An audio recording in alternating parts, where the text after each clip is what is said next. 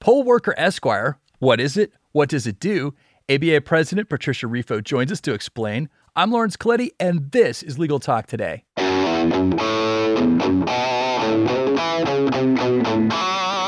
All right. Hello, audience. It's great to be here with you. Today, we're talking about Poll Worker Esquire. And of course, this is a new initiative from the American Bar Association to gather lawyer volunteers, as if they didn't have enough to do, to donate their time to keep our in person polling locations open during the upcoming election. And to tell us all about this new program, we welcome ABA President Patricia Refo to the show. Welcome. Thank you. Delighted to be with you. You know, it's been a while since last we talked. You know, I think uh, gosh, it must have been maybe at ABA Tech Show. I think that was the last conference. Uh, I, I know that's the last conference we've been to. And then after that, all the traveling stuff. So, how are you doing? Well, my, my dining room and I are getting well acquainted with one another because I haven't left it much for the last six months. Yeah, it definitely gives uh, new meaning to the word home office. That's for sure. So, but uh, you know, one of the interesting parts about being the American Bar Association president is all the travel. That's one of those kind of hallmark features of it. And I, you know, we've heard it from you know President Hubbard, President Brown, President Klein, President Hilarie Bass, President Carlson, and of course your predecessor, President Judy Perry Martinez. Just all the different places you go. So, has that just been weird not to have that same type of schedule? Well, it has in the sense that obviously I was looking forward to to running around and being in lots of places. But the truth is that I've had the chance to sort of go more places without travel than I might have if I were on a plane. Last week, for example, in three days, I was in Connecticut. I taught a class at Harvard Law School. I went to Paris for a program. I went back to New York for a CLE, and I ended the three days at the State Bar of Wyoming.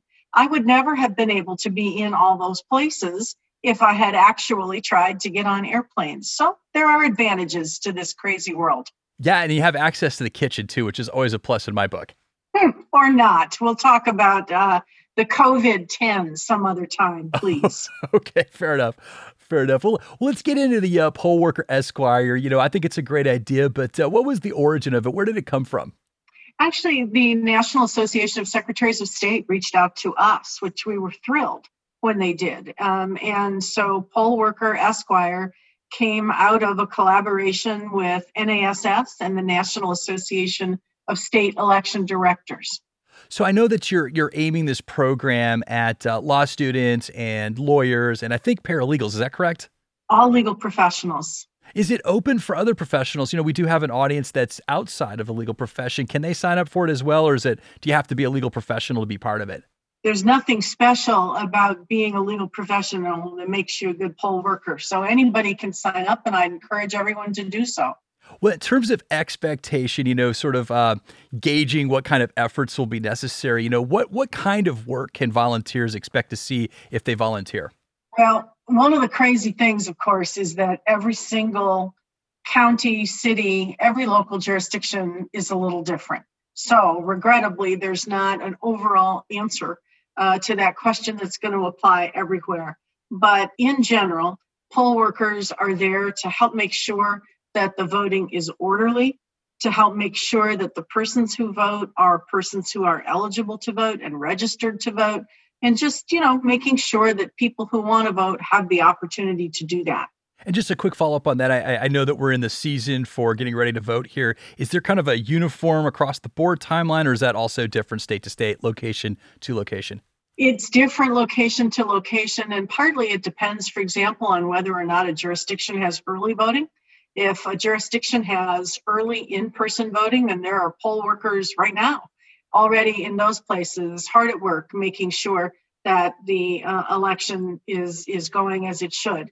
For jurisdictions that only allow in-person voting actually on election day the burden may be more on election day workers Gotcha, gotcha. So, my next question is about safety measures. And as we've come to know with COVID 19, you know, it tends to be a little more risky for older people, especially if you have some type of comorbidity. But, you know, there's going to be some young, healthy people out there that are going to be concerned as well. They might have somebody elderly living in their household or they may not want to spread it. But uh, what type of safety measures are you hearing from some of the polling locations in terms of preventative measures?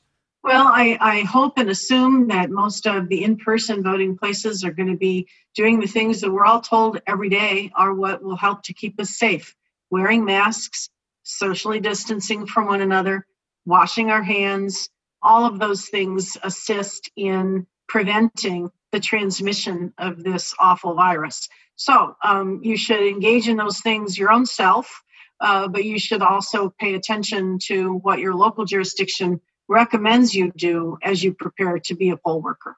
I hear a rumor that volunteers to uh, take place in some of these uh, polling places work, they might get some CLE credit. Is that true? There are some states that offer uh, CLE credit. Maybe not enough. Perhaps we'll get some more, but you should at least make inquiry in your local jurisdiction if you're a lawyer to see whether serving as a poll worker will get you some CLE credit. It'd be a lovely thing if that were universal, but it's not yet. And President Refo, uh, where are you volunteering this election cycle?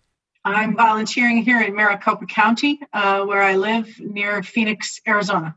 And last question for you, you know, if there's someone out there, whether they're a, a, paralegal lawyer or a law student, or even if they have nothing to do with the law at all, where should they go to volunteer?